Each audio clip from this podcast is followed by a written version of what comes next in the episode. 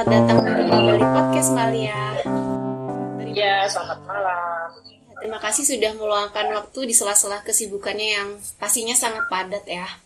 Mungkin untuk teman-teman yang belum tahu, Mbak Alia ini adalah Direktur Yayasan Jogja Bienal yang juga aktif sebagai kurator, manajer proyek, dan penulis.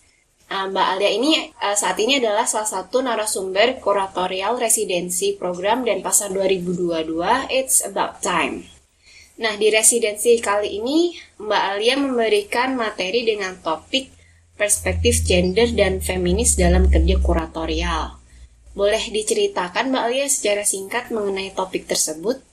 Uh, kalau secara umum memang topik ini mencoba melihat bagaimana isu dan perspektif gender feminisme itu menjadi sesuatu yang perlu kita tekankan ya ketika kita melakukan kerja-kerja kuratorial baik kuratorial laki-laki kurator laki-laki perempuan maupun juga kurator yang non binary gender gitu. Yang selama ini saya kira memang tidak secara langsung atau belum menjadi perhatian utama dalam penyelenggaraan pameran maupun beragam kegiatan lainnya. Jadi saya kira memang perlu untuk uh, memberikan satu bekal atau landasan teori mengapa isu-isu tentang gender, feminisme, seksualitas itu menjadi sesuatu yang penting untuk dibahas dalam pembicaraan tentang kerja kuratorial. Jadi di dalam kelas itu uh, saya memberikan beberapa teori kunci atau landasan-landasan pemikiran yang saya kira bisa membantu para peserta pameran untuk melihat ulang sebenarnya bagaimana sih proses uh, exhibition making dan juga produksi pengetahuan dalam kerangka seni visual dan juga dalam uh, distribusi pengetahuan mempengaruhi apa arus pengaruh utamaan gender selama ini. Jadi ada dia itu lebih ke uh, pembahasan tentang konsep-konsep dan teori-teori kunci. Kalau dasarnya itu seberapa penting sih uh, kita mempertimbangkan gender, feminisme, seksualitas itu dalam uh, proses, proses kerja kuratorial sendiri, Mbak Alia? Uh, kalau menurut saya memang uh, proses ini menjadi penting karena selama ini kita menganggap apa uh, dominasi atau uh, munculnya tokoh-tokoh laki-laki sebagai hal-hal yang taken for granted. Gitu. Jadi ya kita anggap aja bahwa memang sejak awal dunia seni itu lebih dikuasai oleh laki-laki karena kebudayaan citra kita yang cenderung patriarkis. Nah, dalam kelas ini saya berusaha membongkar bahwa konstruksi sosial terhadap dominasi laki-laki dalam dunia seni dan uh, terutama dalam penulisan sejarah seni dalam media kuratorial itu merupakan sesuatu yang muncul karena sistem yang memungkinkan itu berlangsung uh, terus menerus gitu.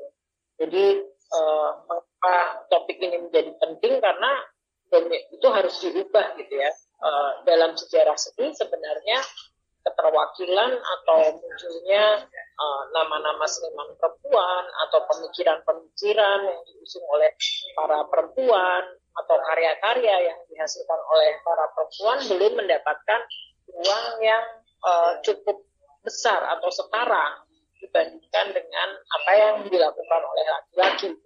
Kalau kita berbicara tentang yang disebut maestro aja kan selalu yang disebut maestro dalam dunia seni Indonesia adalah tokoh-tokoh seperti Avandi, Sudoyono, Basuki Abdullah, Hidayat yang sebagian besar cenderung menyebut nama laki-laki. Sementara kita sebenarnya juga punya banyak sekali tokoh perempuan yang penting uh, seperti Emilia Sunasa, Mariati, Sri Avandi, lalu juga Mia Bustam misalnya yang karena konstruksi sosial dalam penulisan sejarah seni mereka tidak tersebut dalam sejarah seni kita. Jadi sejak awal saya mendorong agar para peserta ketika melakukan kerja-kerja kuratorial melihat isu-isu gender ini bukan sekedar soal representasi atau sekedar kuota, tetapi dia adalah perspektif untuk menciptakan satu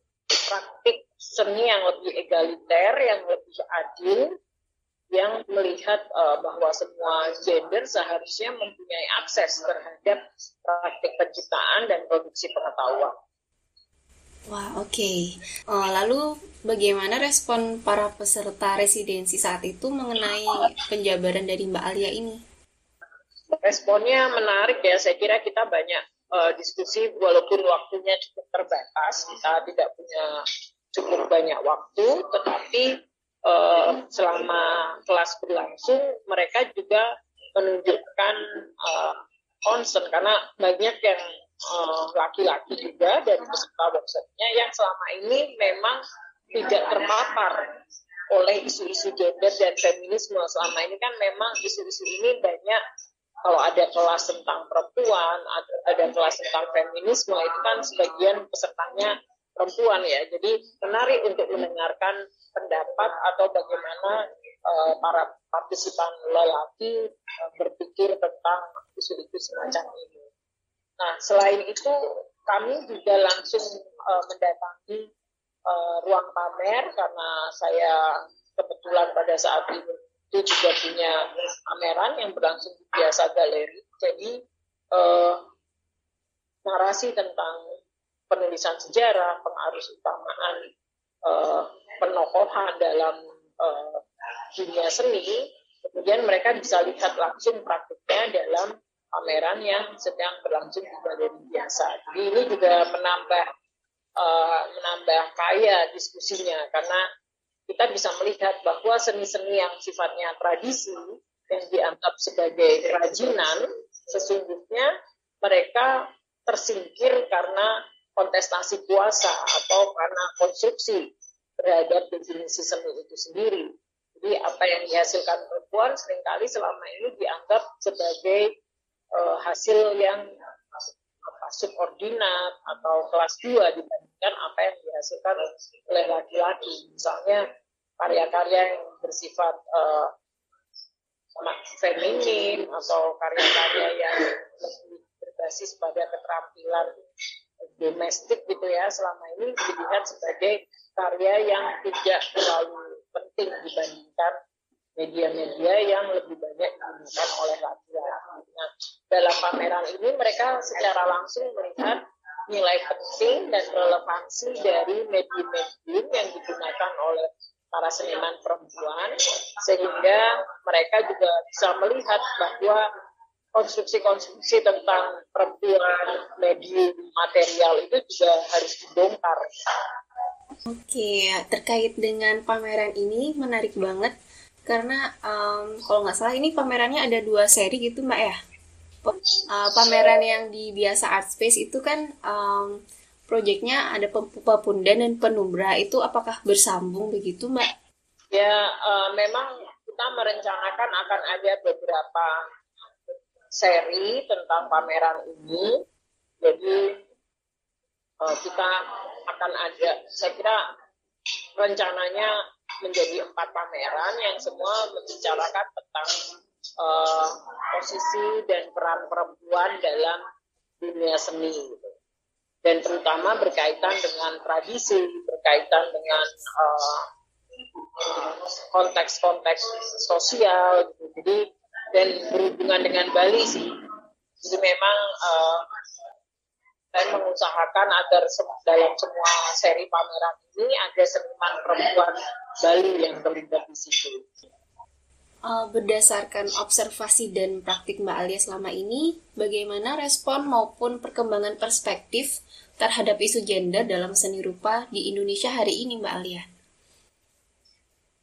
Uh, saya kira generasi sekarang punya kesadaran yang jauh lebih kuat ya tentang pentingnya untuk menuliskan ulang, uh, mengoreksi dan uh, memunculkan tokoh-tokoh perempuan, pemikiran perempuan, karya-karya perempuan dalam sejarah seni. Jadi saya kira di masa depan akan ada kolaborasi yang lebih intensif dari uh, kurator, seniman, uh, kritikus, researcher untuk melihat ulang uh, wacana seni dalam sejarah kita dan mencari lubang-lubang di mana persoalan gender feminisme ini masih perlu kita uh, pertanyakan ulang.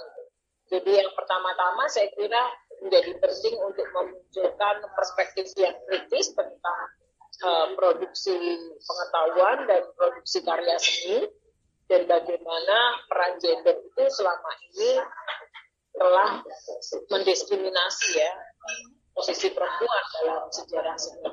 Jadi kalau saya kira di masa depan uh, akan ada banyak generasi kurator yang lebih tertarik untuk membicarakan masalah ini yang pada akhirnya juga berpengaruh pada uh, munculnya uh, atau kesetaraan. Saya, saya berharap gitu ya di masa depan akan ada kesetaraan dari uh, posisi para seniman, pekerja seni dan uh, narasi-narasi tentang perempuan di dunia visual kita. Ada nggak sih harapan dari Mbak Alia pada para peserta residensi kuratorial kali ini? Harapannya apa ya? Uh, saya kira kelas-kelas semacam ini baru menjadi awalan ya. Uh, teman-teman sangat beruntung punya pengalaman bertemu dan uh, berdiskusi, berkomunikasi dengan banyak sekali uh, pakar atau mereka yang telah lama berpengalaman dalam dunia seni itu dan uh, kalau untuk saya sendiri dari apa yang saya alami kelas-kelas uh, itu selalu mendorong kita untuk belajar lebih banyak. Jadi jangan pernah merasa cukup gitu. Dan uh, barangkali perlu juga untuk memulai kerja-kerja yang lebih bersifat kolaboratif gitu bahwa kerja kuratorial tidak dikerjakan sendiri sebagai individual tetapi justru sekarang punya potensi untuk uh, membangun satu sinergi sehingga uh, masing-masing punya kesempatan untuk berkontribusi sesuai dengan kemampuannya dan uh, kerja kuratorial bisa menjadi bagian dari semangat-semangat komunal dan kolektivisme. Oh, Oke, okay. terima kasih banyak Mbak Alia Sastika. Oke, okay, oke, okay. terima kasih ya. Jumpa di lain kesempatan. Ya, sampai ketemu lagi. Ya, semoga bisa ketemu. Ya, terima kasih.